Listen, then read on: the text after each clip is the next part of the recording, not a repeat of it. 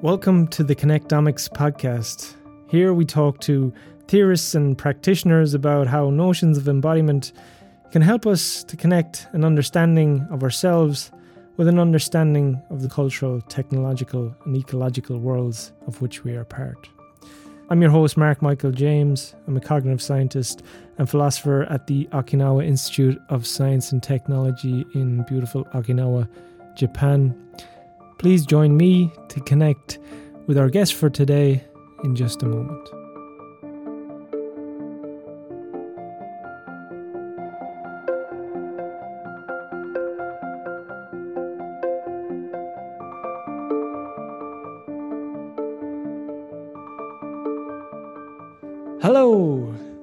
Back to the podcast. Our podcast guest for this, the ninth episode, is Andrea Hiott. Andrea is a writer, a neuroscientist, and a philosopher, and she's presently pursuing a PhD under the supervision of Dr. Thomas Fuchs in Heidelberg in Germany. Thomas, who many of you listening will be familiar with. Um, so, why did I invite Andrea on the podcast? Well, I met Andrea last year at a conference. Well, initially, actually, at a workshop that me and Tom Froese were hosting. Um, but later, throughout a conference that we were both attending uh, on phenomenology and the emotions in Heidelberg in Germany last year. And we had some good chats there. And as part of those chats, Andrea really emphasized to me that she was developing or working on an approach to understanding cognition pr- primarily as a means of navigation or of what she calls waymaking. Um, this approach to cognition, I wanted her to come on and speak about, and indeed, that ends up being the main topic of our conversation.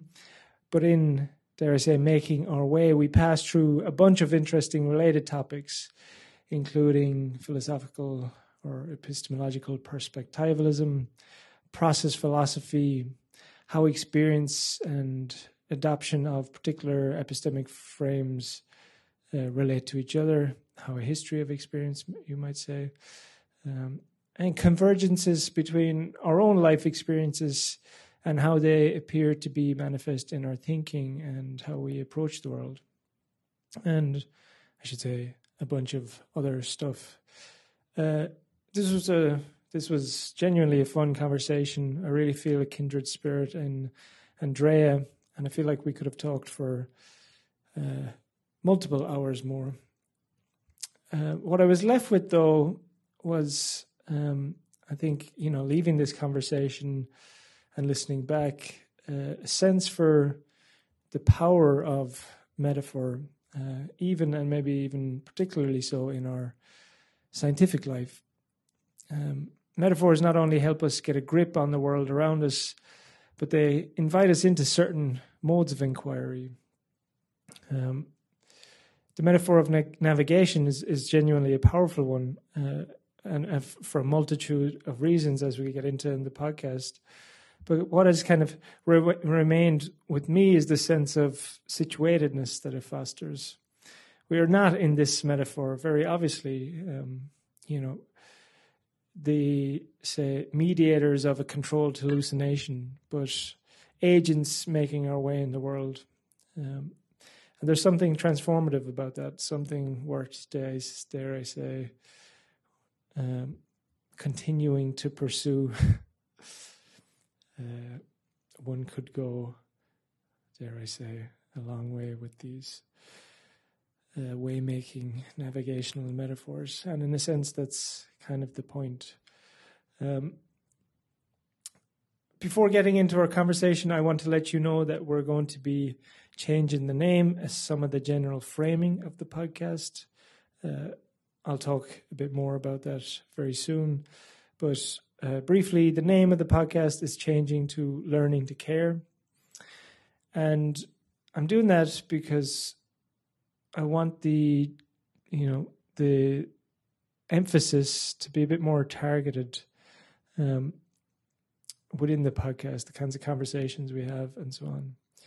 And what I want to look at, uh, because this is kind of core to my work and my interests, um, is understanding the science, uh, philosophy, and practice of what we might broadly think about as balancing balancing care across different scales. So care for ourselves, care for each other, care for the planet. So in it, we're going to be taking both a kind of critical look at, for instance, things like the wellness industry and its relationship to things like systematic uh, concerns, like I don't know, the climate crisis, um, or more general, more localized, but still nevertheless structural and or systematic concerns. but we won't be stopping at the critique. You know, the, the whole ambition of the podcast uh, will be to explore with our guests um, alternative possible futures um, and how those futures uh, become aligned across scales of what we do in our individual lives and so on uh, feeds or contributes in complex uh, ways obviously but you know wondering if we can look at some of those traces to what we do at scale and whether taking care at a local level equates to, or how it might equate to also taking care uh, more globally or universally.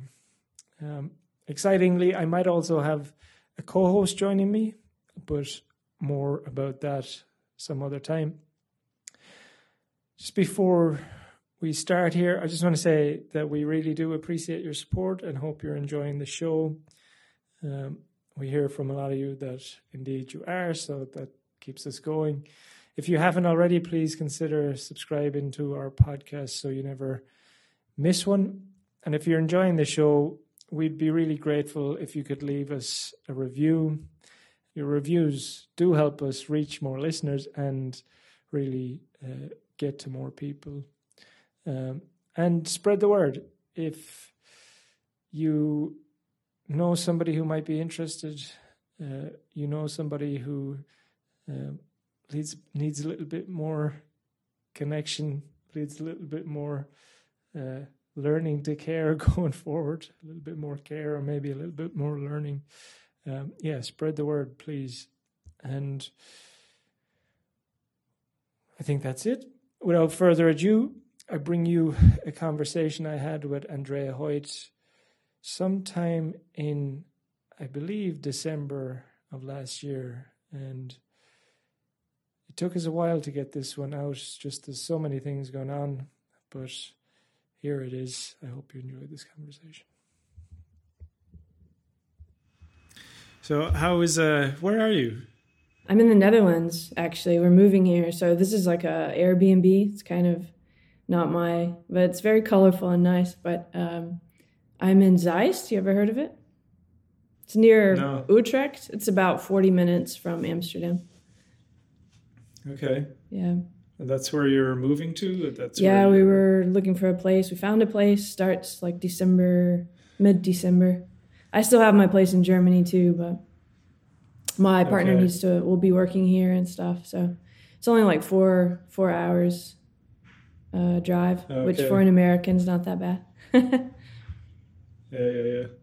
For someone living in Okinawa, that sounds like you know five trips around the island. So it's absolutely. Well, I think it's the same for Holland because everything here is like one hour away from everything else. So when I say, yeah, my house is only four hours from here, people are like, what? yeah, yeah, yeah, yeah. It's funny that, right? Like space compresses and then the space within the space expands somehow. It is. It's Fresh. it's relative, right? Space and time.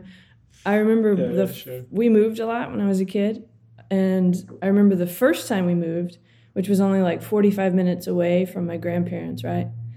But when we would go visit my grandparents, who I'd lived basically right beside of till then, I would like pack snacks and my pillows and like blankets because 45 minutes felt like huge, right? Because I'd never been so far. And now it's like, whatever, yeah, yeah. drive that to the airport. But back then it was like right, I felt like I was going on a day trip, you know. Have to like take my stuffed animals, get some snacks. yeah, totally, totally. I know, yeah. We used to joke that I grew up in a peninsula in the west of Ireland. We used to joke that like if you were going to the nearest town, which was even it was like thirty minutes away, but like you'd warn the neighbors a week in advance. You know, exactly. That's how it was for me until we moved. Yeah.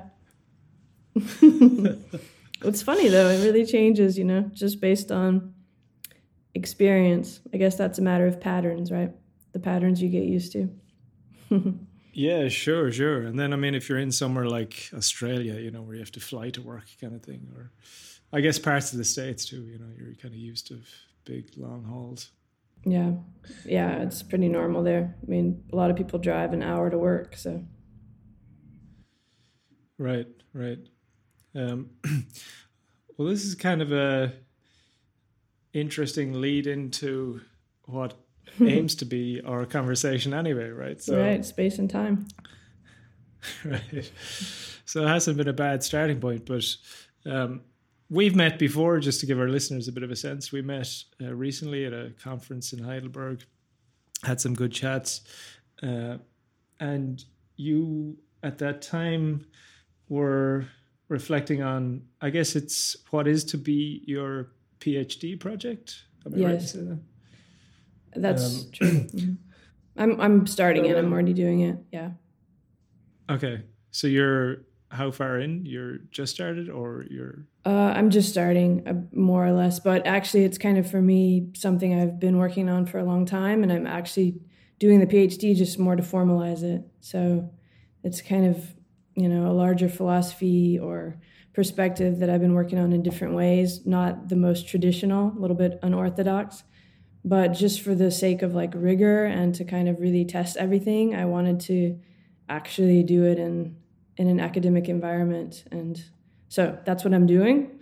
But yes, as far as like research and writing and thinking, I've been doing this quite a while. Um, but actually writing yeah. the PhD with Thomas Fuchs in Heidelberg, uh, that's just starting. Yeah. Okay. So yeah, just to to, to kind of um, yeah set the scene here a little bit. Then so the the topic of your PhD or the general orientation is to really bring a kind of relatively novel, from my, my experience at least, uh, understanding of cognition to our understanding of what cognition is, right? So right. you have in mind the notion of cognition as a form of navigation, and I guess we can we can start to tease that out and come mm-hmm. back to it. But that's just to kind of set us up. But I guess our listeners would be super interested to hear about what your background is. You said that you've been working on this for a while, so I guess within some formal capacity that has been the case. Um, yeah, maybe you can just tease out some of that for us and bring us back to this idea eventually of cognition as navigation. Sure. Um, I mean that it's itself kind of an example of of this idea of navigation, but yes. Um, right. I mean, early on when I first did my uh, bachelor's, which was over a decade ago, actually, I was already interested in like trying to think of mind as somehow relative to movement and action, and finding some kind of way of thinking of cognition uh, as as active, but also um, as a behavior, right? Uh, so I my that early work I did a lot with uh, Hegel, but I also studied like physics and science, and I was trying to put these ideas together. And so I've been thinking about it uh, since then, but I also did a lot of unorthodox uh, research and study. For example, I worked in Mongolia for some years um, on different historical projects. Um, I've studied different kinds of history. I have degrees in uh, other subjects, and uh, you know I've also studied technology a lot. It's a big interest of mine. But all these kind of pursuits have always been through this framework of like how can we understand cognition in a different way? And how and mostly i mean a lot of my studies was also or have also been environmental like place related like how does place change thought and feeling and memory? Um, so i was also really trying to connect ecologically cognition mind how do we think of it ecologically? Um, so i've that's just kind of been my trajectory um, in many different ways. uh, I've moved a lot. I've lived in a lot of different places. I've studied a lot of different subjects. I've written books on things like art, but also things like automobiles. Um, but for me, it's always framed through this idea of how do we make our way in the world? Like, how do we navigate? What is that? And uh, how does that relate to how we build the patterns of our thought, feeling, memory? Yeah. So, you know, cognition in general, but also more specific, like mind based questions. Yeah, yeah. I mean, there's so much in there. I, I, was looking for a pen and a notepad as you were speaking because you were saying lots of things that I'd like to get back to. Yeah. Um, but maybe, uh, yeah. So you said that it was there was something about movement in particular, movement, and I guess that brings in the body straight away. Yeah. That kind of piqued your interest here a little bit. Was it the fact that you were involved in some sort of physical practice? Was it the critique of existing paradigms? Was it just coming across embodied literature?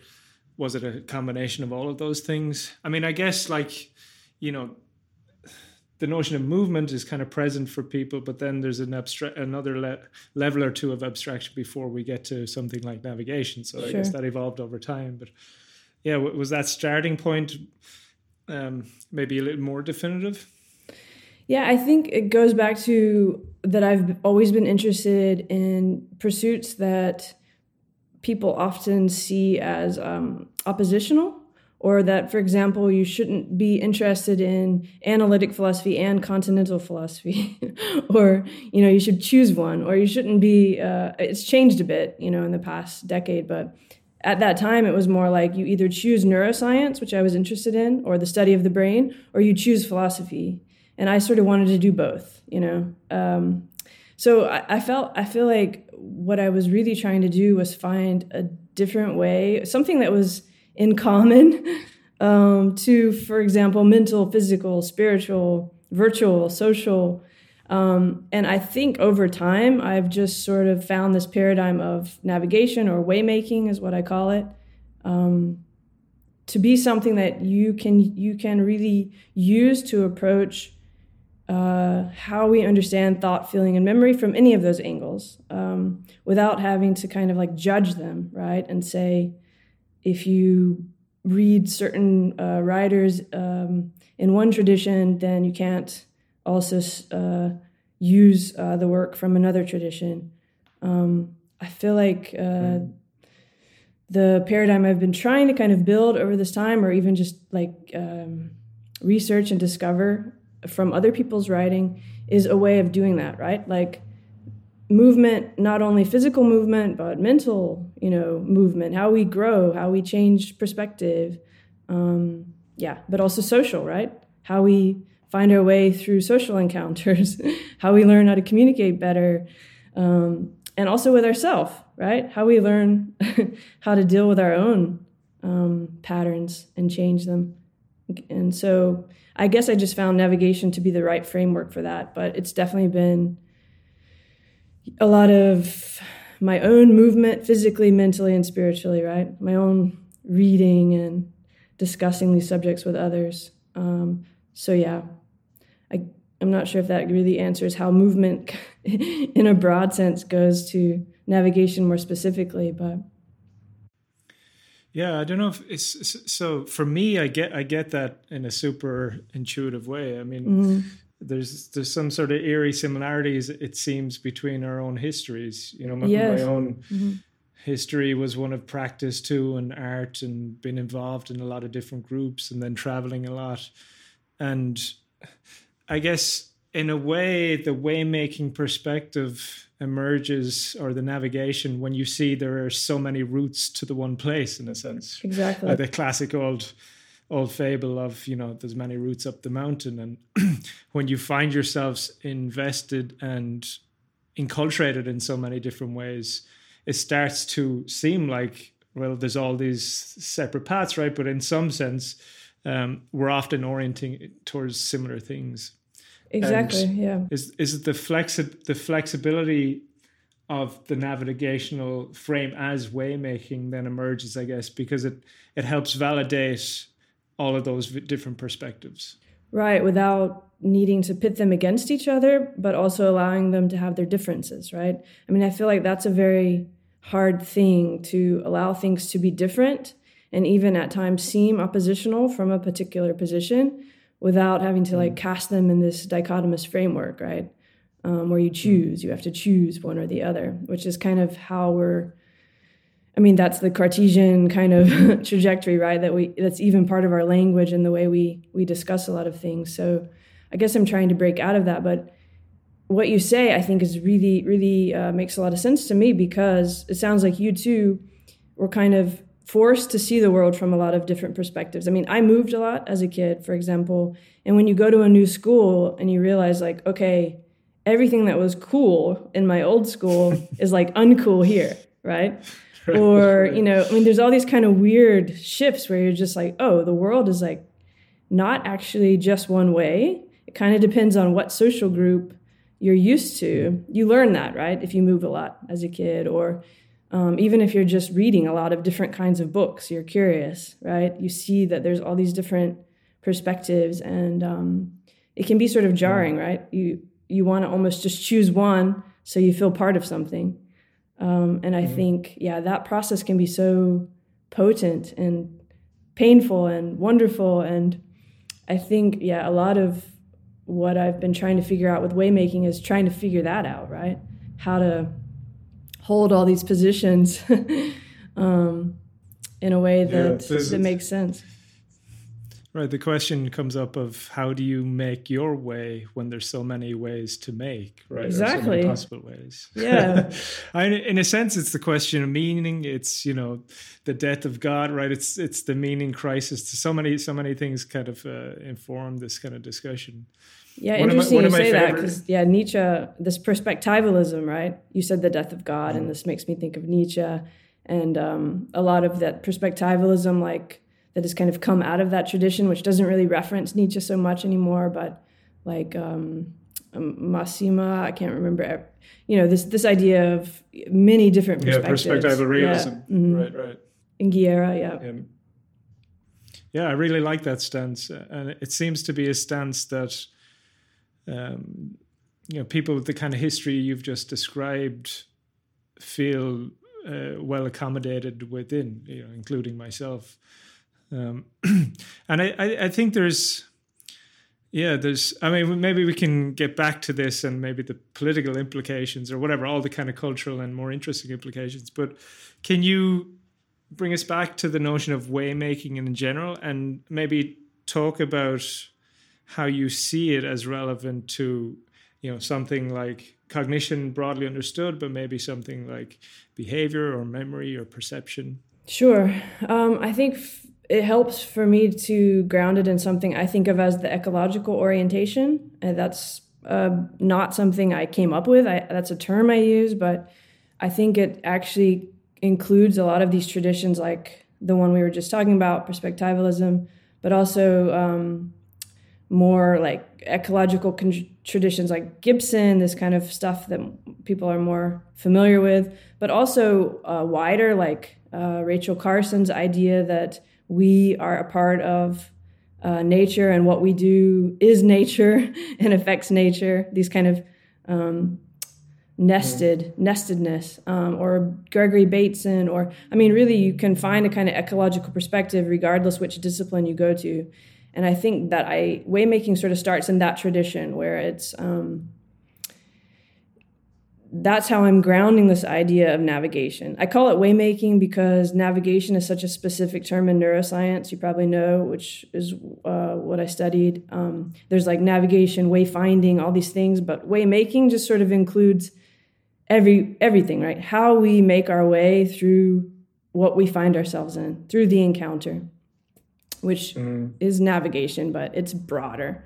Um, so that I feel like if you think of that as ground as as part of this ecological orientation where we're actually just kind of trying to understand how we're becoming aware of what we're part of and also what's part of us which is what i think all these different ecological um, orientations have in common then you understand mm-hmm. waymaking as okay it's just measurement from a, a perspective or a position of this encounter that we're in and how that itself is like how we make our way through whatever we're trying to make our way through. Like physically yes the body has to kind of sensorily process whatever it it encounters uh, to kind of move physically.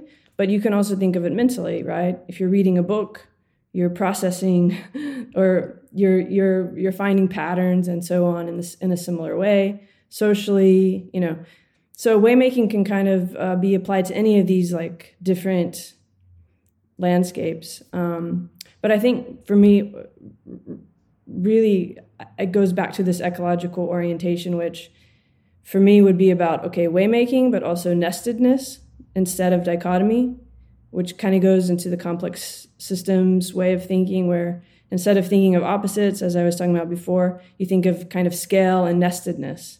Um, I think that's more ecological, right? You find that in writers like Rachel Carson, who's talking about us as part of a larger ecology, but you also find it in like really specific philosophical um, texts. So, yeah, if you just think of the ecological orientation and then waymaking as kind of a way of discussing that, um, that I think applies to all these different disciplines and perspectives. Um, and it's like very much connected to nestedness and also to kind of uh, what I call like like expanded expansive thinking or transformative thinking, where you're actually sort of trying to um, yeah understand other positions than the aside from just the one that you already feel like you inhabit. Yeah, right. So something that comes to mind, I'd be interested to hear your comment here, is um, in enactive frame, they, they often leverage the notion of sense making, and it sounds like you're doing a similar uh, kind of bait and switch of the notion of cognition for uh, way making. Um, and I wonder if you see subtle distinctions there. Part of my own challenge with the notion of sense making has been that it typically refers to the process of maintenance of a particular stability, if you will, uh, and hasn't always hasn't always, at least in in the kind of technical unfolding of it, allowed for novelty in such an easy understanding, or you know the precise relationality or something like that. Mm-hmm. Uh, and it seems like the the way making approach is already more ecological, even just in terms of the language, right? The the kind of the the the fact that you're moving from a position into something else.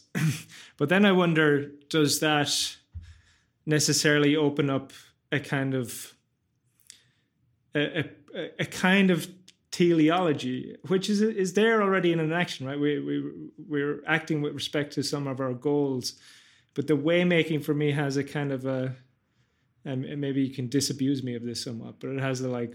Uh, you said you were Hegelian earlier on, right? So there was a. I didn't say it was Hegelian. I just said that was my early uh, thesis. Yeah. Okay. Okay. There's a difference.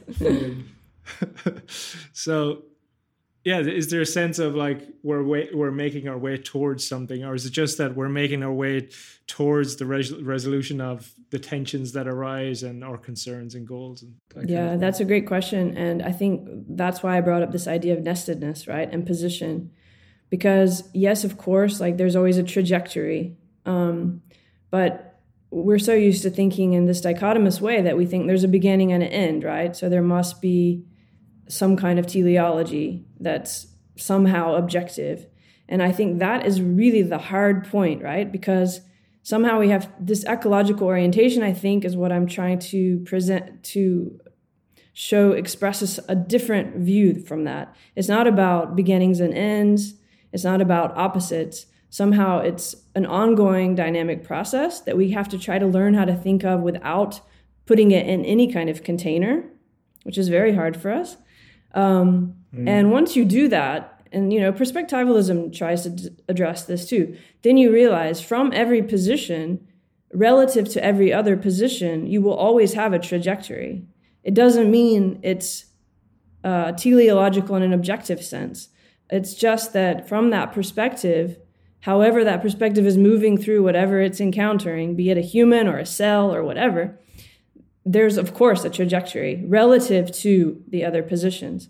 But that doesn't mean that if you move to a different position the trajectory will be the same or even have exactly the same parameters. Of course there's the shared overall dyna- dynamic movement because you don't have gaps between positions but you know just in the same way that a, you know we were talking about these different paths you can have incredibly incredibly different paths that don't share a lot of regularities but actually do kind of have a similar pattern or trajectory um, relative to the whole. So i think that's a very hard way to think and it's what we try to learn with complex systems and all of this. Like we're trying to get there. How do we get out of this linear way of thinking. Um, but I do think you, there's a way in which, from every perspective, you can imagine a kind of teleology or trajectory. I don't think teleology is the right word, but relative to what we're going through in our lives, for example, there is uh, a way in which we're going to have more clarity or more connection, um, which is kind of what we want. It's what life wants. Um, you know, if we want to get into big questions of why that is and so on, we're going to end up in a kind of state of awe, which I think is okay. But if we're just trying to understand uh, really basic things that matter to our daily lives, um, I think we can just understand it as we're trying to make our way, and there's many different trajectories. But yes, like we can understand that relative to wanting connection and clarity and these kinds of things, there might be one trajectory that's better, you know, so to speak. But it doesn't mean that another person's trajectory should look like that um, exactly. I don't know if that makes makes much sense, but but the sense making, I do want to really. That's a good. Uh, I, I definitely am very um, moved by a lot of enactive literature, and I really feel like this is um, very close to all of these ideas. I wouldn't say that like waymaking is inactive just for the reasons we've been talking about because I think you could see it many different ways. But this idea of sense making, I mean, it is kind of what I'm talking about, right? Like the body is a sensory body, and it is um, from our kind of reflective position making sense of everything that it encounters, and that is a kind of waymaking. Um, yeah, but you know, I also think Maturana and Varela were already sort of trying to do a little perspectivalism. You know, cybernetics has a lot of that. Uh, early Varela, this not one, not two idea. You know, that's also this kind of, I think a lot of people are really trying to find a way to think about ecological, uh, ecological cognition. Like, but it's very hard, right? Because we're in a position. So it's hard to then understand how there are so many other positions and how can we um, how can we talk about that right without it fitting into a linear model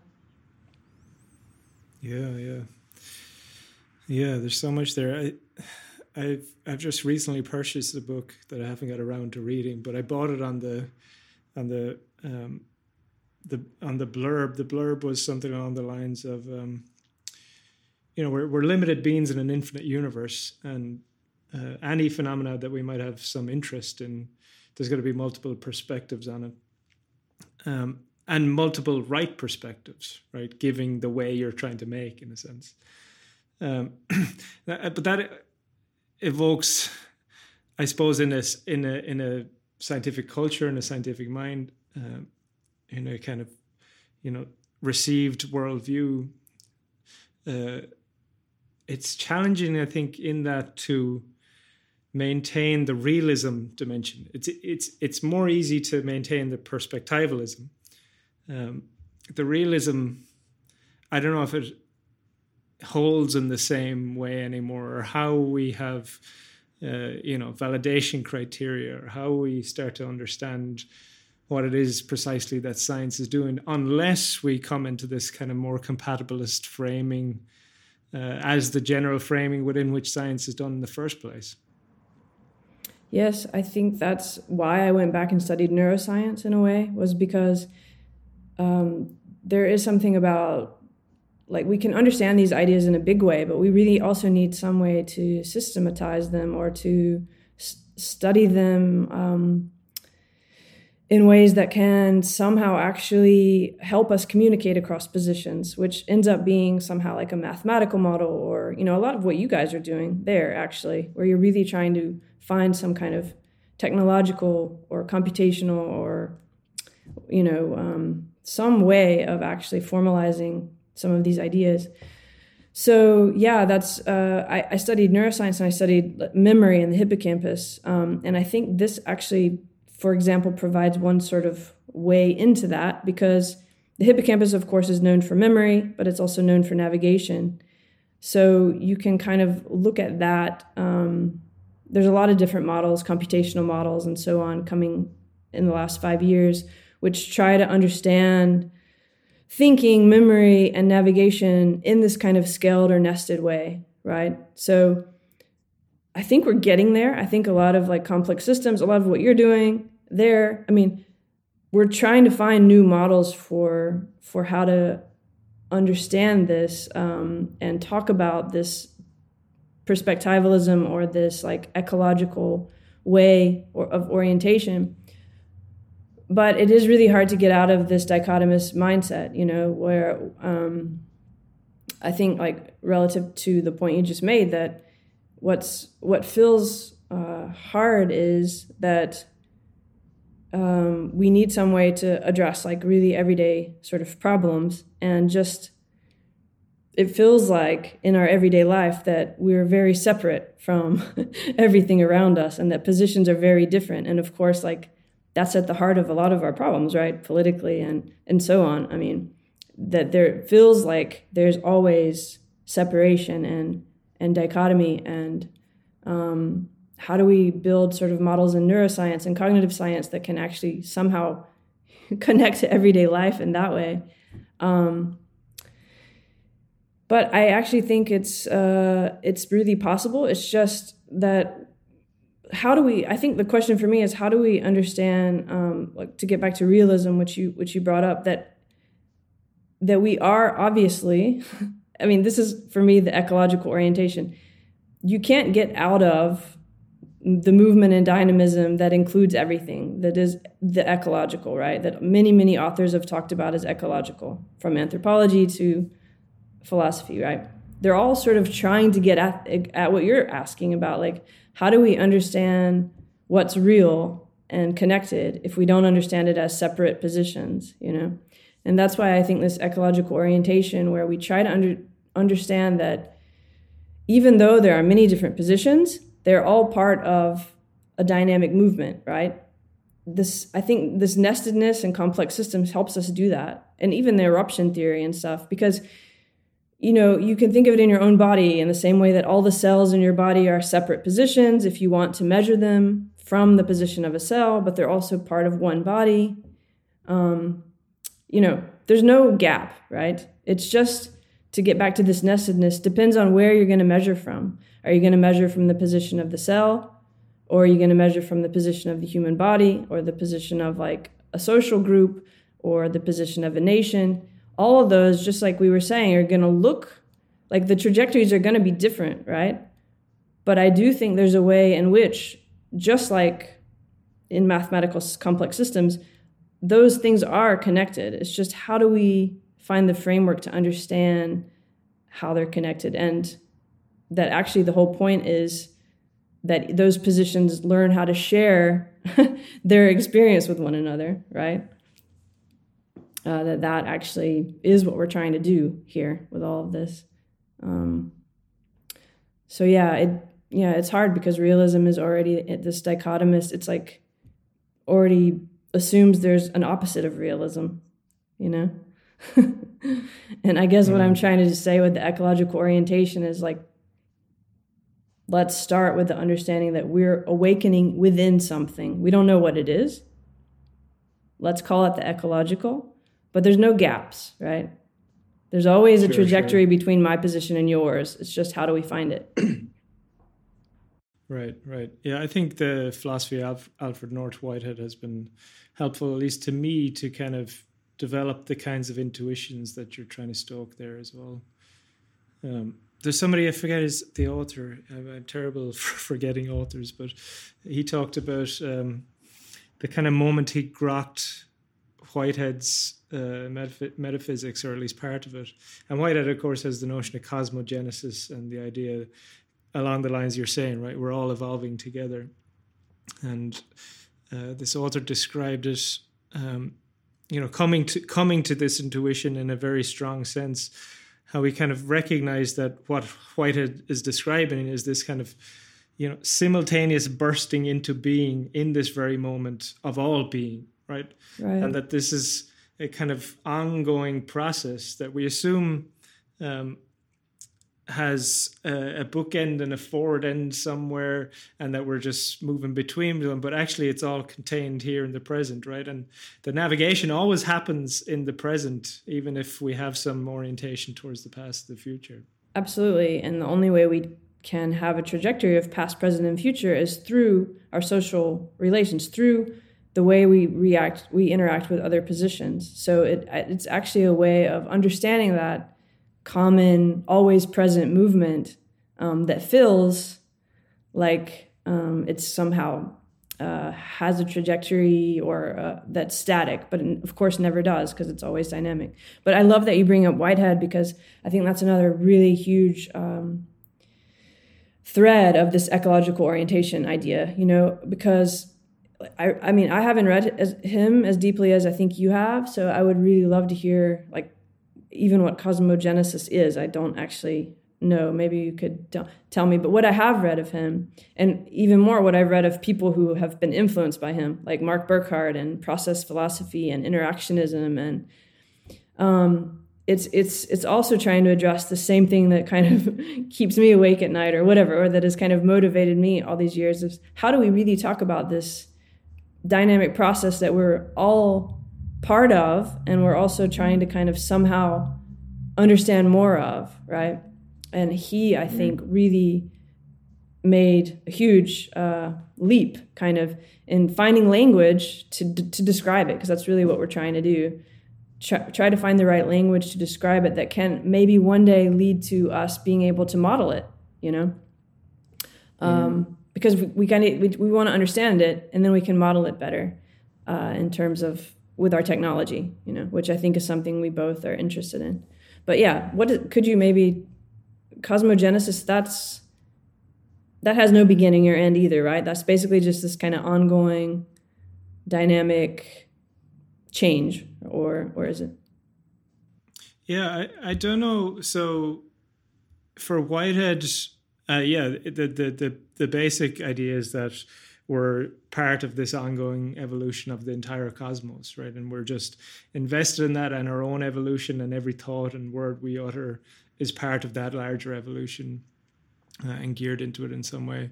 I'm not entirely sure about whether or not he has a starting point, but he does think about. Um, he has a, a, very evolutionary count of the universe, uh, which might imply that he does have a starting point. But for Whitehead, something even like the laws of physics, even like the the basic you know material constitu- constituents of the world um, came into being through some sort of negotiation, right? And um, he, you know, he continues that whole story of this kind of participatory negotiation um, as uh, you know the evolution of the cosmos into matter, into life, into human beings, and so on. And for him, consciousness at the level of the human being uh, this uh, radical claim for some, but I think it's cons- consistent within Whitehead's uh, framework. Um, for him, the, that kind of consciousness that you find at the level of the human being is is perfectly continuous with this early negotiation, right? It's just a kind of flexibility that you don't find in this basic constituents of matter. But there's something continuous between experience and consciousness with something that's already present in matter and for for Whitehead, even in those material particles, those basic material particles, like whatever that consciousness is, is always already a relational thing too, right? So it's emerging in the interaction between the atoms. I was just thinking about this today, right? Like, because I had, you know, and oysters, you know, people of various persuasions, and there's you know a lot of hardcore scientists quite reductionists because they need to be in some sense mm-hmm. to do some of the work they're doing and so on so you get into a lot of good conversations and one of the conversations i was having today was about this kind of thing and mechanism and you know mechanical universe and so on. Yeah. And uh, one thought that, that came to mind was, it was a bit of a ridiculous thought, I know that, but uh, it, also felt somehow that it was getting at something interesting. Was um, you know we talk about the basic constituents of matter as atoms. Um, but we never talk about a single atom, right? There's no such thing as a single atom. Right, great. So so, so the atoms are always in relationship, right? Or else there'd be atoms of the atoms kind of thing, and you'd eventually get one atom or something. But that's never the case, and I don't think anybody wants to propose that's the case. So we're already talking about an ecological universe, right? Even in a reductive frame, if we are, even if we're not fully acknowledging it. I think that's a great, a really great point, right?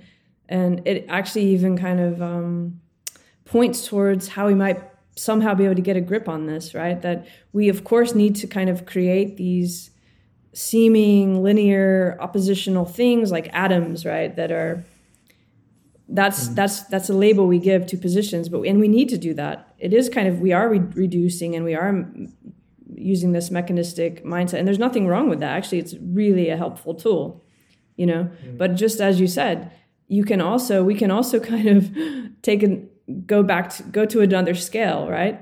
Um, and see, okay, yes, but they're all they all only make sense when we um, mm.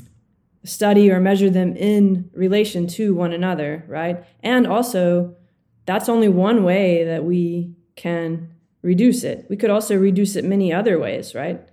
Um, and other kinds of beings could probably reduce it different ways. Uh, it's not that there's like some objective thing that is an atom it's that that's a pattern of activity that we've named an atom in order to understand some larger relation right? But also it's really interesting you you talked about evolution a lot. And i wonder you know what your thoughts are on this. Like does evolution itself like imply this kind of linear or teleological um, model. I mean, it doesn't imply it, but we seem to assume it, right? Um, even some of that needs to be rethought a little bit, I guess, you know. For Whitehead, it definitely didn't, right? Whitehead had this image of like, um, he leveraged this image that James talked about a lot, where he had this a skull from Borneo with all these things hanging off it, and it was all oh, kind yeah. of going in different directions. And for Whitehead, that was like a good encapsulation of the nature of this evolution, right? It's bursting off in all these different directions. You know, there's obviously very different accounts of the kind of macro evolutionary story and where it's heading. And some people, I mean, you know, mystics like de Chardin would say, we're all heading to this absolute point where we, you know, reach some sort of uh, integrated enlightenment of all beings kind of thing. But then, I mean, more grounded accounts, you know, will say, well, we do seem to be working towards some sort of cooperation on a larger scale. And even if there's breakdowns in that at certain times, um, maybe there's some truth to that. But I, it's, it's really not a literature um, that I'm that familiar with. So I don't think I can comment too intelligibly there. But it does seem um, you know, someone maybe like uh, Swenson has made the case that, which seems to fit somewhat with the Whiteheadian position that, um, you know, you have these thermodynamic uh, functions that um, give rise to these self-organizing dissipative structures that in turn give rise to forms of life and so on. I think a lot of stuff is left, left out of the question in those kinds of still relatively deterministic accounts, right? Consciousness, for one thing, doesn't seem to uh, have room in that story so much, but. Um, well, I think it means matters what we mean by consciousness. I think that's another word that gets often confused true. with mind, and I would say it's not the same thing as mind. Um, I don't know what what you would think about that, but yeah. Anyway, what's your what's what's your what's the distinctions you would make there? Well, I guess I I would try to go back to this idea of of of waymaking in terms of what you were just talking about because I think it helps a bit to understand like instead of trying to start with some definition of like what the world is or whatever, we can just understand like from some position we're trying to make our way through or that position is making its way through whatever it encounters. Um, if we can just kind of start there then I would say mind is is kind of the technology in a way of whatever that position sensory capabilities are. Um, and it would be different, of course, for a cell than for a human, than for a social group or whatever.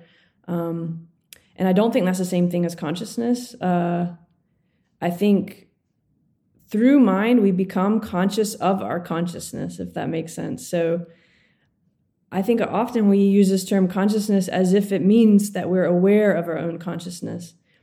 But actually, I would say any kind of thing that can sense is conscious in a very, very, very basic way. It's like you can't really, I don't see how we separate any kind of sensing from this very basic level of just conscious in the sense that you you are somehow sensing something other than your position, right? I mean, a cell has a membrane and all the stuff that's like sensing what from if we like put our positional measurement as a cell, what is for that cell, um, you know, its encounter. That for me is like sensing and very in life, right, and consciousness. But that's very different from being conscious of consciousness, mm-hmm. being reflective, being like that's not saying the cell is aware of its own sensing. It's sensing, uh, but it, you know, I think there's a distinction between uh, us being able to kind of reflect on our own consciousness, which I think we do through mind. Like mind is something I think we've developed through waymaking to become aware of ourselves as conscious, you know, or not even only ourselves, but to get back to this ecological orientation, like we are basically becoming conscious. We are life becoming conscious of life in a, in a way. We're not just, you know, becoming conscious of ourselves. It's like you were saying, you don't have one atom, you know, I mean, so that kind of consciousness is like, a, for me, reflective consciousness, different than just this very, very, very simple sensing. Um, which I would also say is kind of consciousness. Um, and I would think of mind as, or even cognition as basically like what we build through making our way through that encounter from this very basic conscious position. Um, so, in that way, for me, mind and consciousness are not the same thing. It's more that mind is patterns, the patterns we build. Um, or it's probably better to even say cognition is the patterns we build through making our way through an encounter. So that can be pre reflective, right? That's just like mm-hmm. basic navigation. um, but it's also cognition from any perspective, uh, position for me. And then you have uh, what I think of it as, as mind, which is our awareness of those patterns that we've developed to make our way in the world. So then you have a kind of reflective cognition. Uh, so I, I, that's kind of complex, but I do think it really helps to pull that stuff apart a bit because we talk about consciousness as if it's sensing, but also as if it's our awareness of ourselves. And then we mind somehow also just gets equated with consciousness. Um, but I really don't think it's helpful to talk about those all as one one thing, especially when we try to understand like this ecological orientation of what has cognition, for example, you know, and what has mind and what has consciousness. Those become uh, different answers, right? If we really think harder about what consciousness and mind are. But what do you think? I don't know. Sure. I actually like your breakdown there. I mean, it it's works quite well with the say Whiteheadian view too. That there's something very basic, maybe we call it consciousness, um, and it evolves in a sense and you know it, maybe it gives credence to this kind of perspectivalism we've been talking about before right? So there's different traditions that have kind of targeted different features of this uh, triadic structure that you're describing. So you know i mean maybe uh, something like a psychotherapeutic psycho- psychoanalytic tradition works more with what you were calling mind. A cognitive disposition works more with what you were calling cognition. And uh, maybe even something like you know a more contemplative tradition like Buddhism has more interesting reflections on consciousness itself, or maybe you know an intersection of all of those things. Um, I guess for us here in the unit, we definitely do have this distinction between what we think about as basic consciousness that is in the business of making a difference within otherwise determinate systems. And we're kind of happy to maybe move some of the functionality that you talked about, right, in terms of mind, right, the kinds of tools that emerge, whether that be through the habits of your body or the habits of your thought or whatever gets kind of offloaded to these relatively determinate patterns, right? We can still intervene in them in some way, but they kind of just unfold by themselves a little bit too. Um, that seems to be more in line with what you're calling cognition, and then our ability to reflect on that relationship between the two seems to be more what you call in mind. Yeah, I think I'll have to. I think I'll have to think about it a bit more because you're just introducing me to it. But I do like the, dis- the distinctions. I mean, these these these terms are notoriously difficult to kind of um, you know discipline anyway. But uh, it is nice to make some effort to do that, just even for ourselves to have some sort of shared language.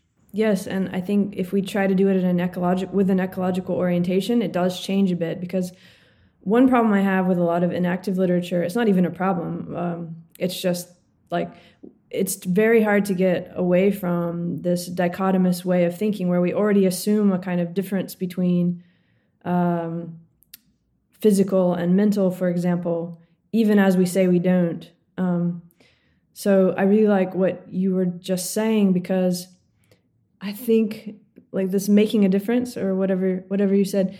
Um, yeah, I think we can try to look at it from a, a perspective where um, technology isn't an object, for example. Um, technology is an action. And I think that kind of connects too to understanding mind as an action. Um, kind of in the way you were saying with the atom. The atom, we kind of objectify it or something, right?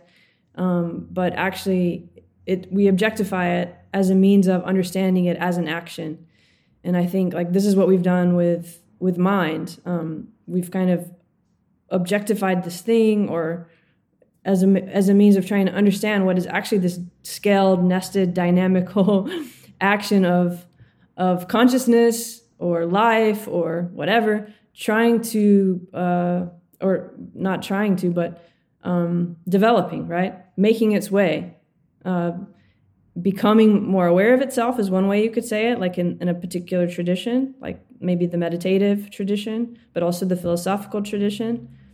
Um, or from a scientific point of view, maybe it's, you know, you would put it in a more practical kind of terminology, but in a sense, it's for me a similar action um, of trying to make our way through this encounter and what I see as developing from that is mind and technology. And, you know, I don't see that those are as separate as we think they are. Um, mm. You know, in a weird way, we've objectified mind um, and we've also sort of uh, objectified technology. Like we think that te- we're not responsible for technology because it's somehow outside of us.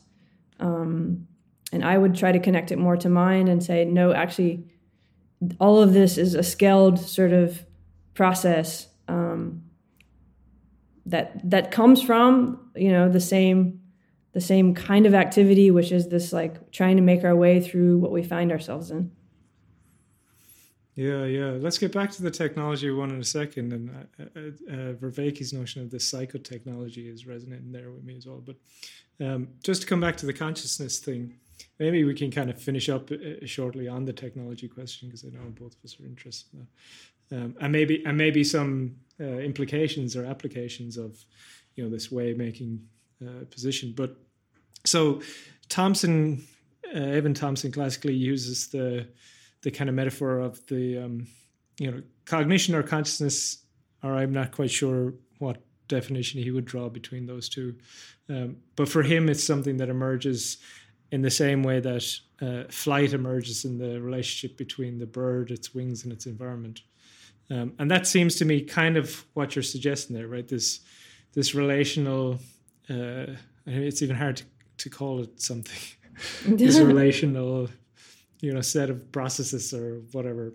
Um, Well, that's so, that's beautiful. I love that that from Thompson. I love this and this idea of mind and life and being continuous with. I think all of that I'm really on board with. I guess there's a little something different. I would say is like in the in the example you just gave.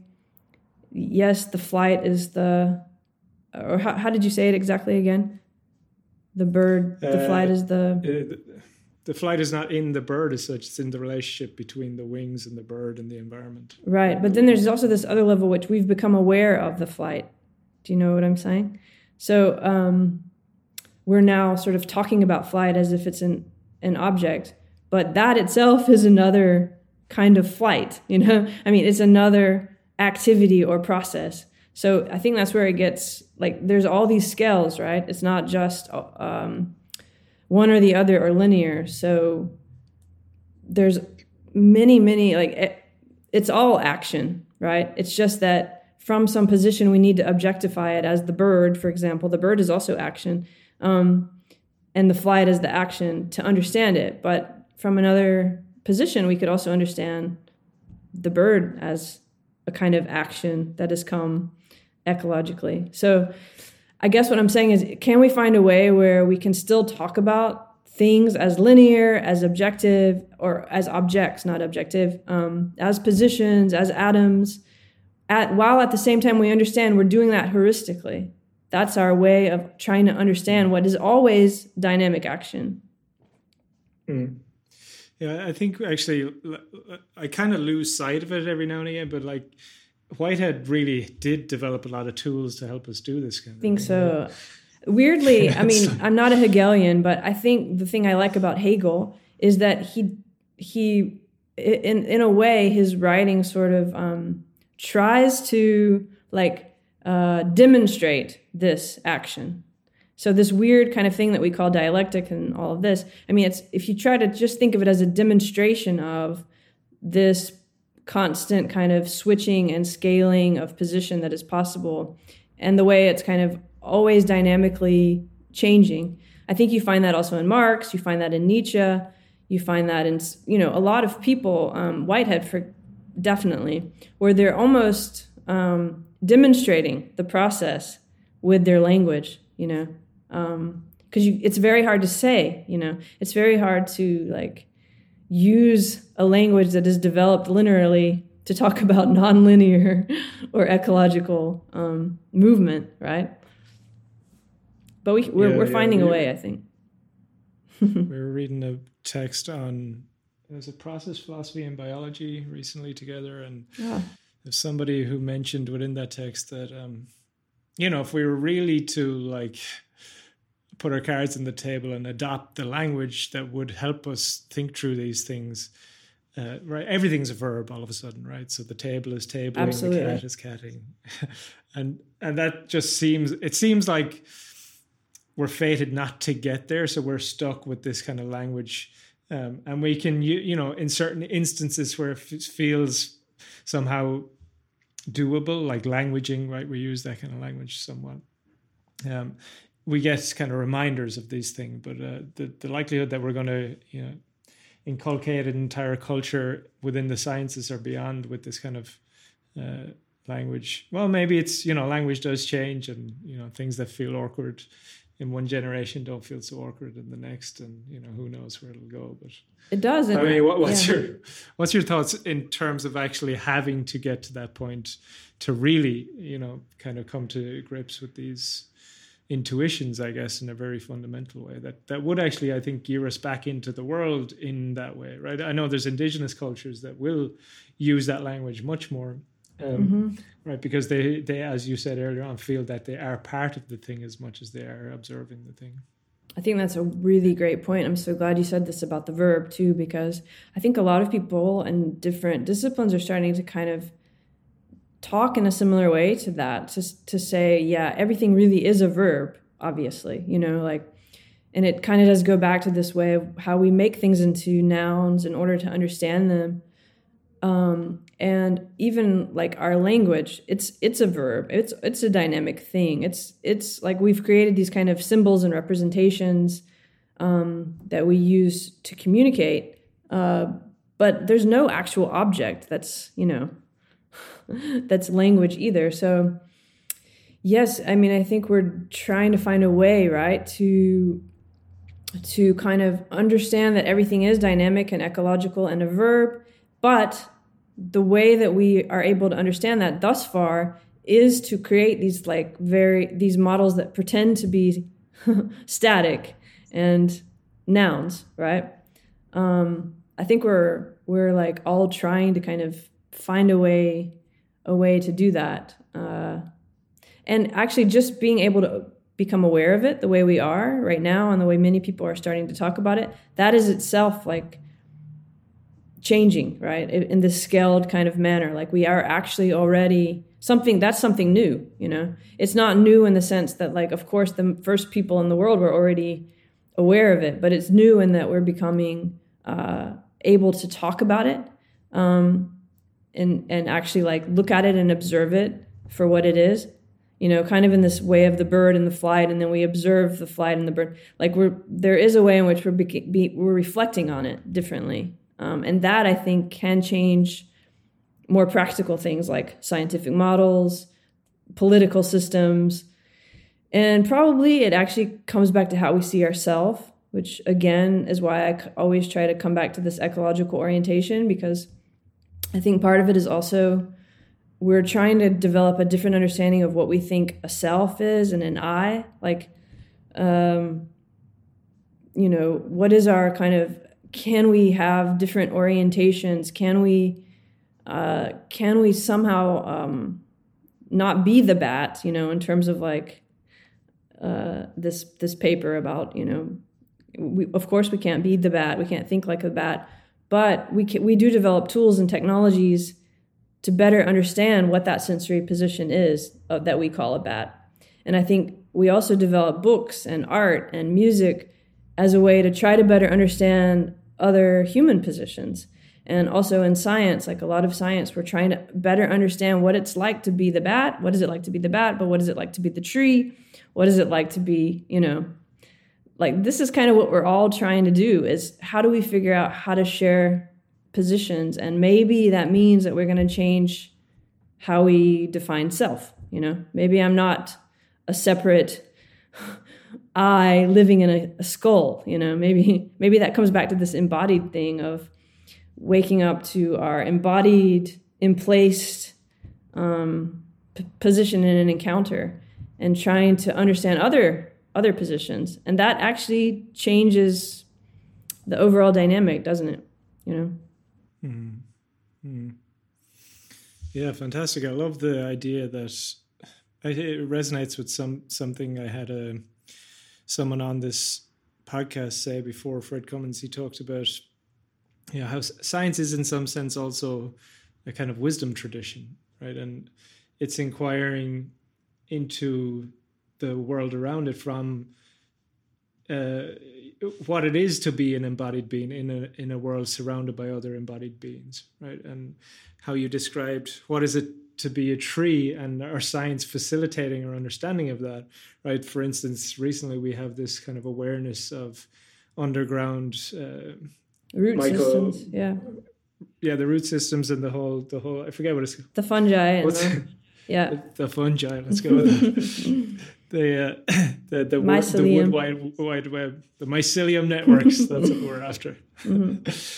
yeah, the you know we, we once we it, it has an amazing kind of um for and it's not just for people in the sciences, right? Once people hear that there's this kind of sophisticated communication go on going on that has these kind of strange caring dimensions and acts not unlike how we act in our best moments or whatever there's a kind of a, a, degree of empathy that's extended to those uh, living systems as well right? That isn't in in the absence of that knowledge right? So it, it does seem in some sense that what we're doing with our sciences um, is kind of in some weird way re-enchanting the world right? Yeah in a way in a way our awareness of the tree is the tree's awareness of itself if you really think of it in this kind of ecological tradition it doesn't have to be mystical at all it's just if we really just grant something very simple that we are part of life whatever we want to define life as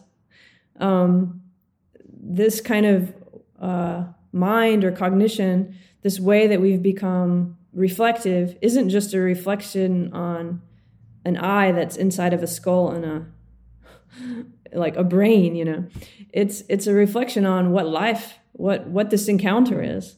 And I think Fred Cummins and this idea of the embodied this embodied framework, right, where that does actually uh, I think there's something very beautiful about thinking of embodied as also a scaled um, process, right? If we if we think of this embodied as a kind of framework, what does it really mean to be embodied? Um, that also starts to get at how are we able to share what we sense, and how mm-hmm. does uh, how mm-hmm. are um, particular positions able to become aware of the larger bodies they are a part of, right?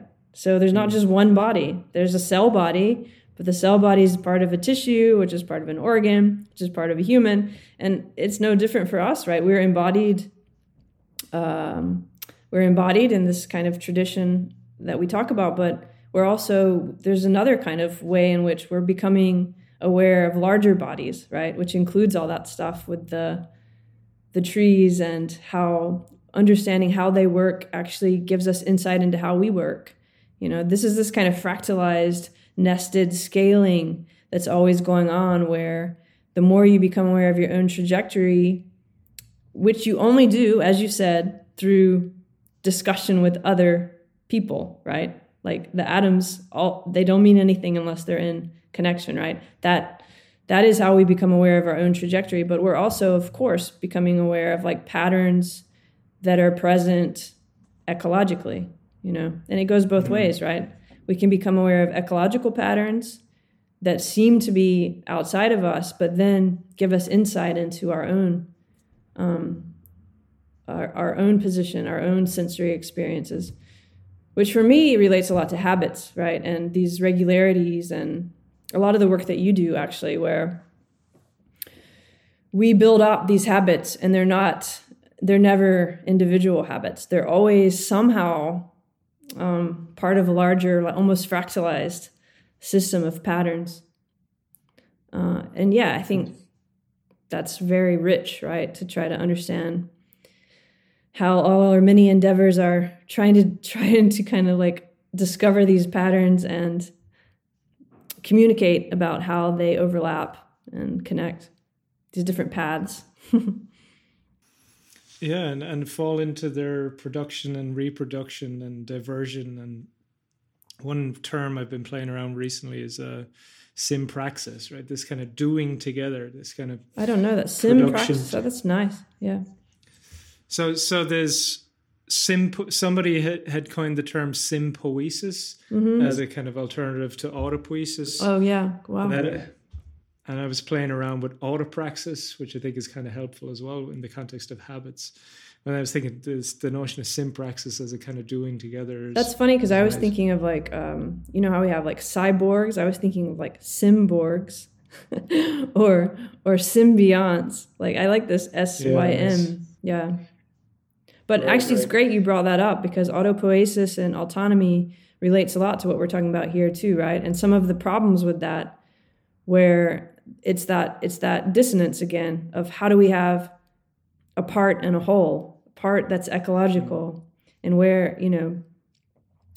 I think some of that is what we were talking about. Like so the answer to some of that is understanding that's a heuristic. That's autonomy is it's is like the atom. It's like we need to do that to understand what is not like ever, you know, fully uh, autonomous. So the sympraxis yeah, kind of yeah. addresses that better.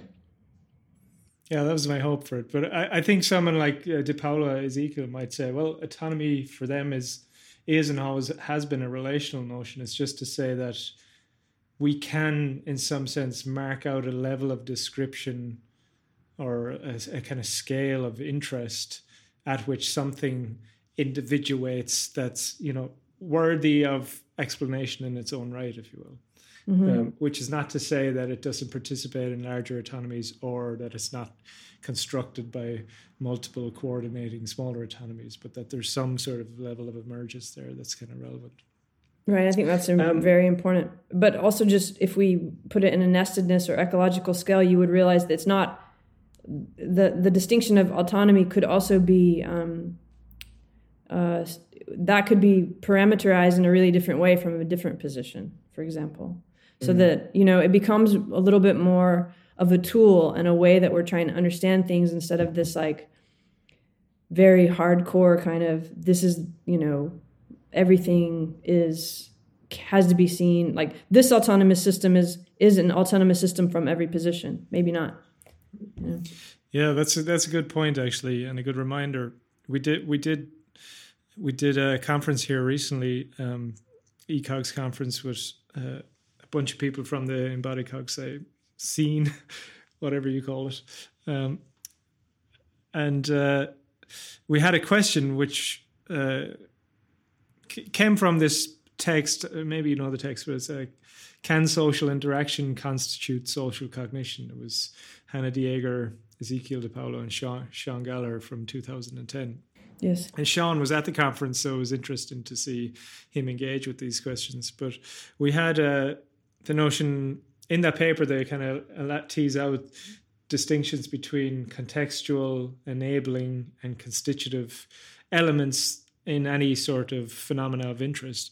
And we we did some workshops where we kind of took these um, definitions, looked at some of the examples they provided, and then tried to look at phenomena through the lens of these different distinctions and see if we all agreed actually that there was, you know, these clear distinctions between them and it, w- it they are helpful distinctions. That's definitely true. But you you start to realize much of whatever you is you know value in the distinction uh, is informed by a lot of presuppositions, right? Like what is the scale of the phenomenon of interest? Precisely the thing you said, right? If we broaden the system of interest that also includes this thing, all of a sudden this might be a contextual where it was previously a constitutive or whatever, whatever. Um, so there's always this kind of perspectival bracketing of some other sets of uh, interacting parts or components or whatever that we do. And I guess within well defined scientific paradigms, uh, it's just that these are agreed upon up front in some sense, right? Like, you know, in a very reductivist, uh, mechanistic approach, um, everybody, say, working on that uh, particular problem has some set of background assumptions that are unquestioned and that are informing how they're able to you know carve out the space in, agree, in agreed terms um, and yeah once you become conscious of that it makes your scientific endeavors quite difficult right? Because you have to both agree where the phenomenon starts and ends and actually integrate this knowledge that you are standing in a kind of second order relationship to this thing and that you know it could be otherwise and so on. Yeah wonderful. I think that's such an important point. Also it's good to bring up gallagher because he's another important writer in all of this but yes um it is it does come back to this like how, how that basically what you just described is the problem of interdisciplinarity, like trying to be interdisciplinary, mm-hmm. right? How hard that is to kind of because it's just as you said, I think another important word here is development, right? And this also connects to these kind of habits and patterns. So in the same way that you're sort of born into an encounter and the way that you your sensory body um, uh, deals with that encounter is going to build your patterns and your habits, which we will call cognition. You know that's a trajectory. You're making your way and you have a trajectory. And it's very similar when we think of disciplines right? If you're coming from a very particular like they're not opposites but in, in the past have been kind of called opposites like enactive versus something like um, a, a more analytic sort of style where you know not embodied. Like those are not opposites but they've been thought of as opposites and and the reason they feel like it is because you develop very differently. You read completely different texts. Sometimes it's changing now, but in in different disciplines, you come up reading particular texts and you learn particular words mean particular things. And another kind of trajectory could be using those same words in a very different way. Um, uh, so it becomes really hard when you're trying to be interdisciplinary and open up, and then like take in all these different trajectories because you have so much to learn, right? Like you have to try to, as you were saying, distinguish what the trajectory is in order to just understand. Maybe you're talking about exactly the same thing, you're just using different words for it that you've learned from different texts. It happens a, to- a lot, I think. Um, sure, sure. But I think this is where actually we're in a good position now because of technology, because it's becoming much easier um, to get a very good overview of a trajectory. We can clarify these kinds of things, you know, just that we're becoming aware of them in the same way of, you know, becoming aware that everything is a verb. That awareness actually can help us um, create technology that takes this into account, right? So that if you're just aware from the beginning that you're coming, that you're both trying to solve a similar problem, for example, with an anthropologist and a philosopher or whatever, um, but that you're going to come, you're coming at it from different trajectories. We can maybe create technology that helps us get a better view of what those trajectories are without melding them into the same thing, letting them be different but not opposites, right? And and then we can start to see how they're kind of scaled or different um, pattern. Like there's a lot of patterns that probably overlap there, right? Um, they and, and we can get to this more ecological orientation instead of this like okay, it's linear, it's either this or that. Um, maybe there's just many different paths, there's a lot of overlapping patterns. And how we communicate about that is how we're going to create new trajectories and paths, right? So, yeah, it's really important what you say. And I think it gets back to why technology is so important and why trying to create models and being able to think of nouns and these static things as um, tools is so important right now because it really gets back to what you were just saying like trying to understand how we could be talking about similar things with very different vocabularies um, of development you know? That's kind of in a way if we can really address that like think of how many very very big problems uh, in all disciplines that would help you know? Just a little bit of clarification and a little bit of uh, a little bit more help in connecting, you know, with other people and other disciplines, other ideas. Yeah, yeah. Uh, so many of these conversations, I think, find their way back to this place, right? Mm-hmm. And to me, to me, this place is it's a place about a kind of education of sorts. Um, you know, how do we educate educate ourselves, as Zak Stein talks about, for you know a time between worlds, right? There's Hmm. There's this kind of liminal space that has opened up with all of these possibilities and all these valid looking frameworks and all these approaches and all these ways. And um, somehow we have to navigate actually the relationship between all those or mediate the relationship between all those.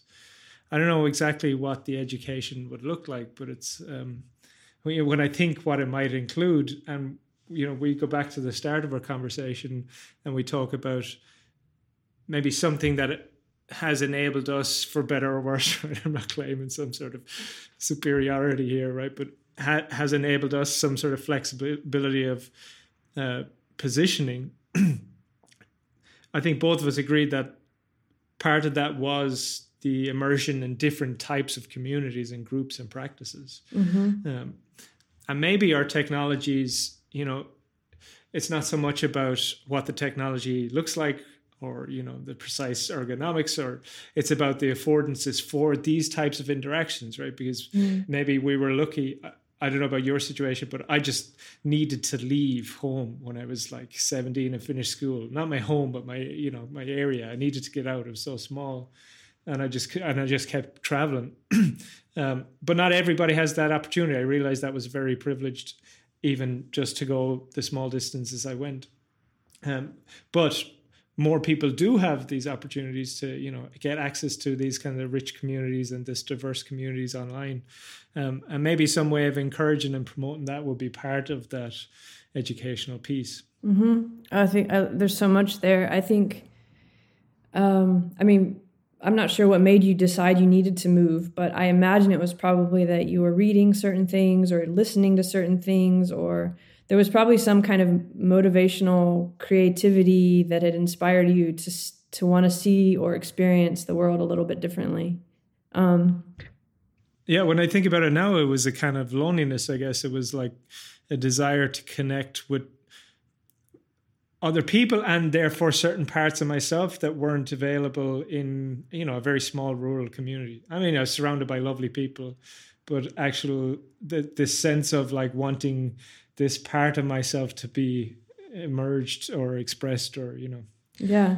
Um, so that was the initial impulse right? And i didn't expect to to realize this traveling as an education in of itself but that's precisely what it was Yes, and I think a lot of people feel that on different levels. Like we, we feel like um, there are certain patterns, right, that resonate with us um, more than others, right? Just as a position, I think whatever, mm. you, however you're kind of come into the world, the way that you sense the world, you're going to resonate with different patterns, and um, sometimes those patterns around you start to feel constraining. Um, and that you need other ones, right? So what you say there makes me think of um, two different things, right? Like one, how do we create, um, how do we help each other understand that it's okay? Uh, this kind of insight I had that there are many different kinds of worlds, right? And there are many different ways of being, and and we and one isn't necessarily any better than the other, but maybe the way that you're experiencing your encounter, you're going to have to go a different route than the ones the people around you are going. That can be so scary and hard, right? And feel a lot of people, I think, just try to conform and go with the patterns they see around them, even if they kind of don't resonate with those patterns. Because it's so hard to get this kind of insight, which is what you were describing, that actually there it's okay to kind of try another trajectory and it's not any better or worse. It's just that the people most intimate you to you at this moment might not understand that trajectory. So you might have to feel lonely and go at it by yourself for a while. But then maybe you can find a way to kind of uh, connect those paths over time. I mean i don't know if that's happened for you but for me, I also qu- quite young felt really isolated and lonely and so on because I had all these thoughts that I felt like the people around me didn't have or didn't care about. Um, you know, they were on different paths, perfectly fine paths, but I, for whatever reason, probably because of what I'd, I'd read and because I'd moved so much, I had these kind of other. I was sensing the world a little bit differently, and I, I needed to follow other trajectories. And when I did that, I felt even more isolated from the people around me.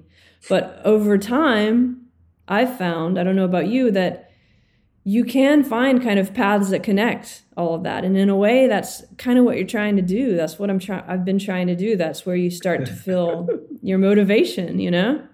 It, it ends up coming back to that. Like you, um, yeah, you want to connect and you're trying to find new ways to do it. Weirdly, you have to be lonely at sometimes at first to kind of get get enough um, courage to kind of you know pursue that. Yeah, and weirdly, you have to become a philosopher in order to actually make the integration happen. Yeah, maybe. Yeah, maybe. I mean, maybe not in a traditional way, but. yeah, I, I, don't think it's a, necessity for those people out there who are, you know, moving amongst the paths. But um, no, maybe you become a musician or an artist, or a, maybe you study trees. I think there's many different ways to kind of address it. For us, it's been philosophy. Right, right. right. And my friend Mog always talks about me, research is me search.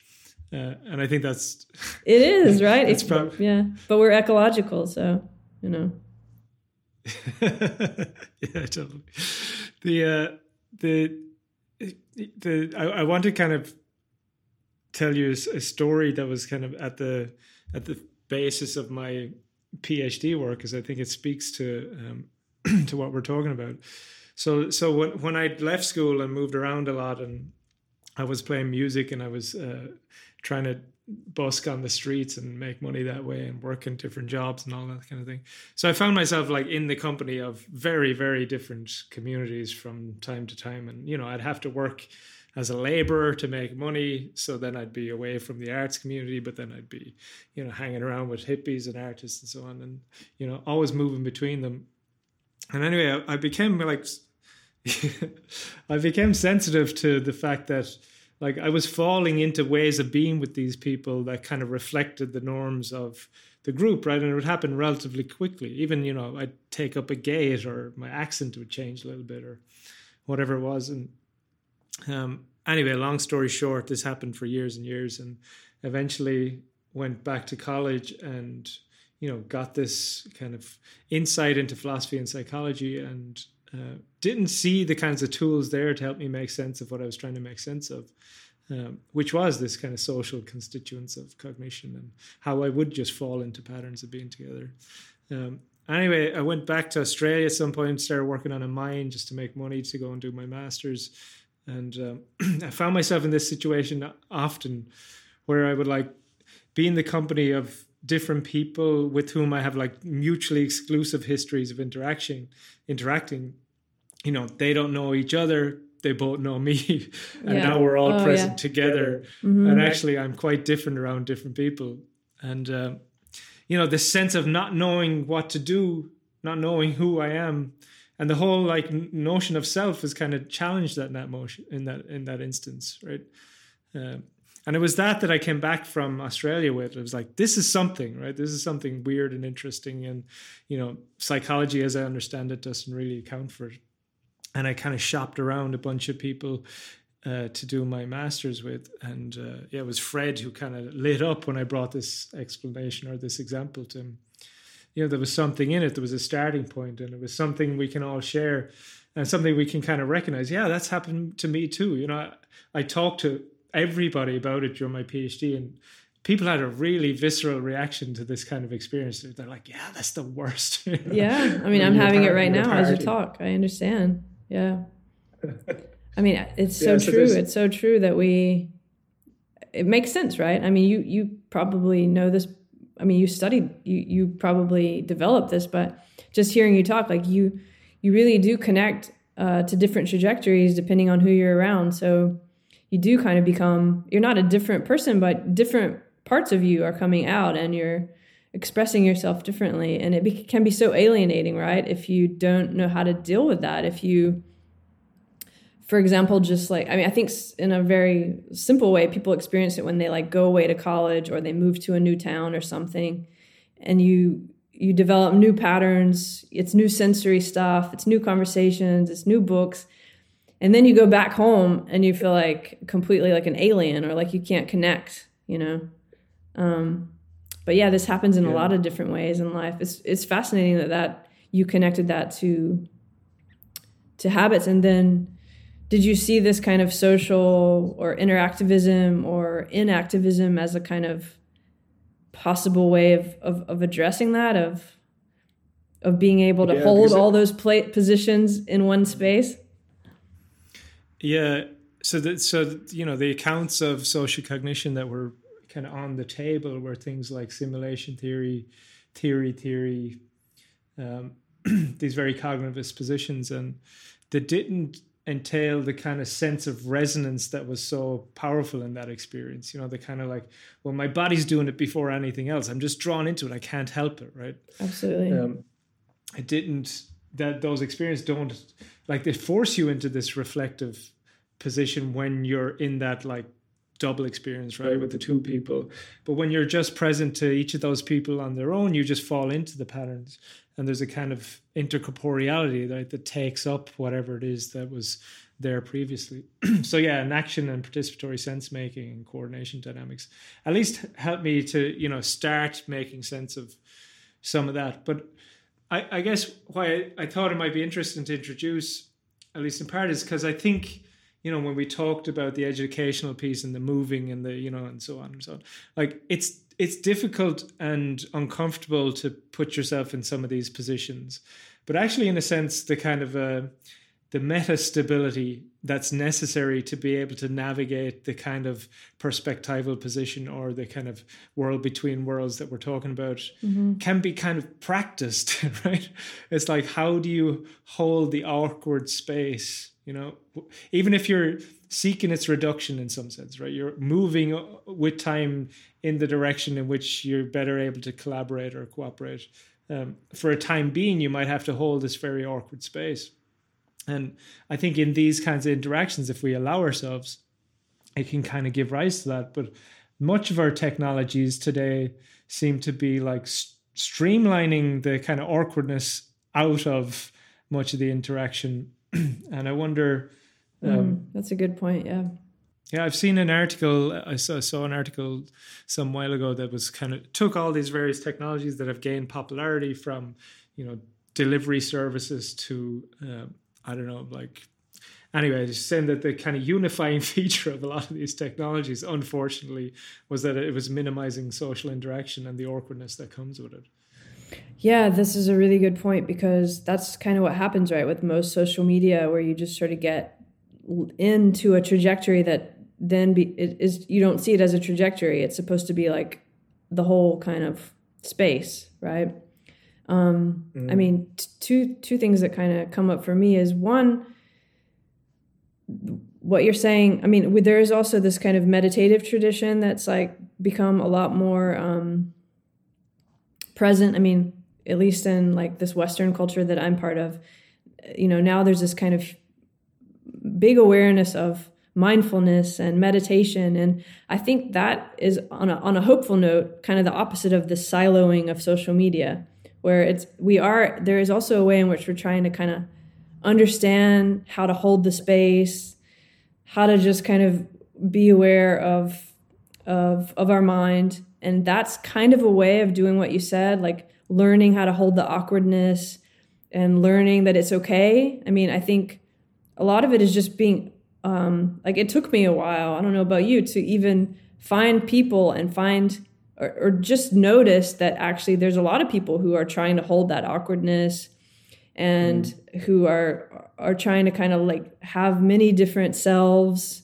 you know their scientific self their philosophical self their spiritual self um, in one space like some of it's just this awareness that there's not only one way of making of navigating and it's okay to hold mm-hmm. the space and and play around with it a little bit in the way that we were talking about earlier where everything is a verb but you can kind of look at these different um, models and play around with them and, and learn from them i think there, there's that kind of thing happening now but then the social media is the opposite of that in a way or not only social media but a lot of the way we think of technology the way we use technology um, does the opposite. It tries to streamline you. I mean, technology itself, the way it's created is to kind of addict you to it. And that is very much tying you to a trajectory, not opening space so that you see that there's many different possibilities. Um, right, right. Yeah. And for me,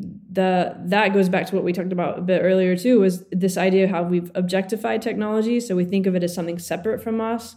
And somehow that allows us to create things that do this that narrow narrow us rather than open up the space because we've just said oh it's it's just technology. Um, it's you know but no actually that's kind of um, you know it's it's something we're responsible for. If we're going to create technology that limits us and um, close down our understanding of this op- the possibility of open space and many trajectories um, we should we should realize we're we're making those decisions right? Like um, we're actually the ones narrowing our we're narrowing our our trajectories. Um, it's not just that there's like technology that's doing that you know? So i guess that gets back to mm-hmm. why i want to think of technology as an action that's actually very much connected to cognition not as an mm. object. But I don't know. What do you do? You see there some distance between these kind of different movements of like towards um, meditation and mindfulness, and then also like this very very intense focus on technology in terms of social media when it comes to identity. Mm. Or how do you think of technology there? You know in general, like objectified or? no, I think we've you know tried to um, adopt. Uh, you know, a kind of anthropological stance, a constitutive stance to technology and cognition. Um, I guess for a long time, I was um, somewhat alienated, I think, from my technological relation. And I think that's quite common, especially in the West. In Japan, that's less so, I think. Um, and there's probably good historical reasons and so on for that in Japan, but they definitely have a slightly different relationship to technology, or quite different relationship to technology here. But yeah, I think there was some strange sense of technology as a thing over there. It's an object that I engage with at some moments in my life, but it's not really something that interests me that much. And it certainly didn't interest me philosophically for a long time. And then COVID came around, and then my work had been on, you know, recurrent interaction and social dynamics and embodied intersubjectivity. And all of a sudden it was like, well, kind of like keeping up this rich social life, even in the absence of any of this, like, you know, unmediated face to face interaction and I was like, oh yeah, this technology thing really is kind of important, isn't it? And, uh, you know, and then once you start paying attention to it, it's kind of everywhere, and you start to see just how constitutive it is and how much of our cognition is scaffolded by these technologies and so on. Um, so I'm really interested at this point to to think about like it's very easy and it happens a lot within embodied approaches and phenomenological approaches and critical approaches to to just denigrate technology uh, on the whole, almost like just this strange thing that we don't really care about. And I think mo- most of that comes from this alienated position to it. Um, but then, you know, thinkers like Gilbert, Gilbert Simondon, um, you know, help you understand or grasp, or even Stiegler, you know, people who've worked in this area for a long time, grasp just the degree to which anything that's emerging or evolving as part of me or as part of our relationship is already prefigured by the te- techniques that that work in that relationship also and are part of it in some sense. And once you grasp that right there's some sense of well i can't be alienated and i can't just live in a critical relationship to it. I have to kind of take the bull by the horns if you will and say well how can we you know configure this or move this towards um, or make it part of our own way making right? In a way that we want to move towards something that's ameliorative or better for us or you know better for the planet or whatever it is. and there's a kind of solutionism there, and I know that's true, and I can't get away from that. I'm kind of you know an engineering type person, maybe just from my background, you know, working on mechanics and stuff like that. Um, but I don't think that's necessarily a bad thing. I think solutionism can come in many different forms, and you know, if you're not providing the solutions, I mean, somebody else is providing something, and it may not be as uh, as much of a solution as might come from you know genuinely trying to do that. Um, so yeah, my my interest in technology at this point is thinking about you know m- kind of mediators of well-being, something like psychological flexibility. You know, we, we talked about this at the at the workshop and you know how technology might be an enabler of that kind of thing as well. And you know once you turn your attention to it interesting thing comes forth right? So even for instance thinking about breakdowns in the technological mediation and how people who've engaged with technology for a long time are much more patient around those breakdowns. For instance we had two or three breakdowns today which would have been you know catastrophic for my parents right? Oh right but, yeah. but but for us who are now, you know, our cognition is, is partly constituted by these types and forms of mediation. We have a kind of built up a tolerance and a flexibility for them, which I think probably has some generalizability, right? So that's just one example, but it's like, well, we just think about these things as annoying breaking down machines and, you know, they're not working when we want them to work. And it's like, well, maybe they're actually, you know, have these other dimensions or possibilities built in as well. Yeah, which is kind of what you were saying too about being able to see there's many different routes and paths and and ways to do mm-hmm. something. So if you just think there's only one way for something to work, then you're going to panic probably more than if you just if you already have the experience. Well, okay, that didn't work, so we can try this, and and it'll be fine. Mm.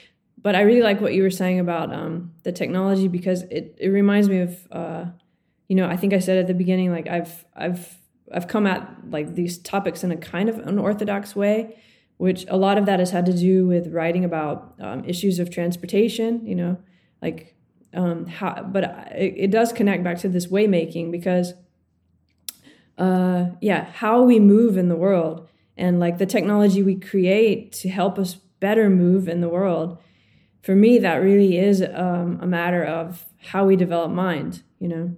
Um, i mean if you think of a bicycle or a car or an airplane and how this has changed all this social connection right how the atoms connect how we can mm-hmm. communicate and who and what and where we can communicate it becomes for me incredibly fascinating right to think about how this technology, like how we create different ways to move, actually creates different co- cognitive paths, you know, different possibilities for mind. Um, and that's very true now in terms of virtual ways, you know, like we're now creating these kind of technologies that allow us to connect and communicate like we're doing now in ways that are remarkable, right? As remarkable as the first airplane in terms of space and time to go back to space and time. You know like we're really changing our connection with space and time right now and with the possibility of um, understanding different trajectories different ways in life. And you can't like separate the technology from the way that's changing our cognition um, and i think becoming aware of that is actually you know very helpful in terms of thinking about what kind of technology do we really want to create because we're creating our our possibilities for connection and our possibilities for thinking and feeling um, and remembering. So, like, if we want to create technologies that just addict kids when they're eight years old and make them think that they have to like fit to a very specific kind of uh, way of being in the world, look like a particular way, and and all these things um, we can create those, I mean, and make a lot of money. But maybe we would also like to give those kids technology that helps them understand oh, there's like many different ways of being in the world. I can orient many different ways. I can call myself many different things and try out different possibilities of of self um, in a safe space, right? And and not feel mm-hmm. so judged. I mean, that's what you and I mm-hmm. kind of wanted, and we went went our routes to find a way to to find our own path and then reconnect with others. Um, so, like, I'm sure you know, I hope that we can create technology that helps facilitate that um, for those kids that are you know going through that right now. It feels like it's a mm-hmm. lot harder if you don't have someone to tell you it's okay to look at different trajectories. Um, if you just get on social media in your little small world and and everyone says something bad about you. Um, it feels a little bit like what you were just saying with the panic that our parents might have with technology, where it's just like, oh my God, like my life is over because all these people hate me. So, mm-hmm. yeah, it would be great if we could find a way to open that space, right? And um, it's a cognitive space, but I think probably the way we're going to open it is through through like new forms of technology. Yeah, I love that. I love that.